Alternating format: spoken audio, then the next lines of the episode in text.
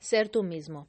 Ser tú mismo es una de esas cosas que se dice mucho y que puede ser una frase hueca más de las que tanto se repiten. Porque ¿qué es ser tú mismo? O incluso podrías decir, pero ¿quién voy a ser si no yo mismo? No voy a ser otro. Pero, pero, pero, todo tiene un pero. Tiene más miga de la que parece. Porque la idea cuando se dice ser tú mismo no es que nadie pensemos que eres otra persona, obviamente, sino que te conozcas. O sea, la idea es que te conozcas. Esa es la idea. Que te des cuenta de que no existe un yo unitario. Tenemos una sensación de yo, pero ese yo se, eh, se compone de múltiples partes.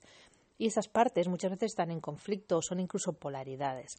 Entonces, conocerse también es conocer esas partes, conocer qué partes están en conflicto, conocer e-, esas, esas polaridades que nos hacen de un lado pues querer llevar una vida sana y estar en forma y tal y de otro comer mal, no ir al gimnasio, no cuidarnos entender más por qué pasan esas cosas, entender más quién eres realmente en el fondo, en el fondo de verdad, o sea, cuál es tu esencia de verdad.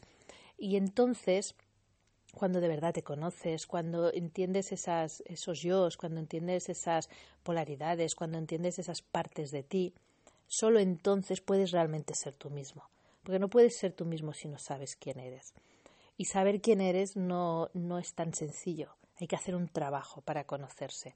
No es algo que nos viene dado así sin hacer nada. Por lo tanto, mm, eso, sé tú mismo, pero primero conócete y así sabrás quién eres realmente. Te espero en los comentarios.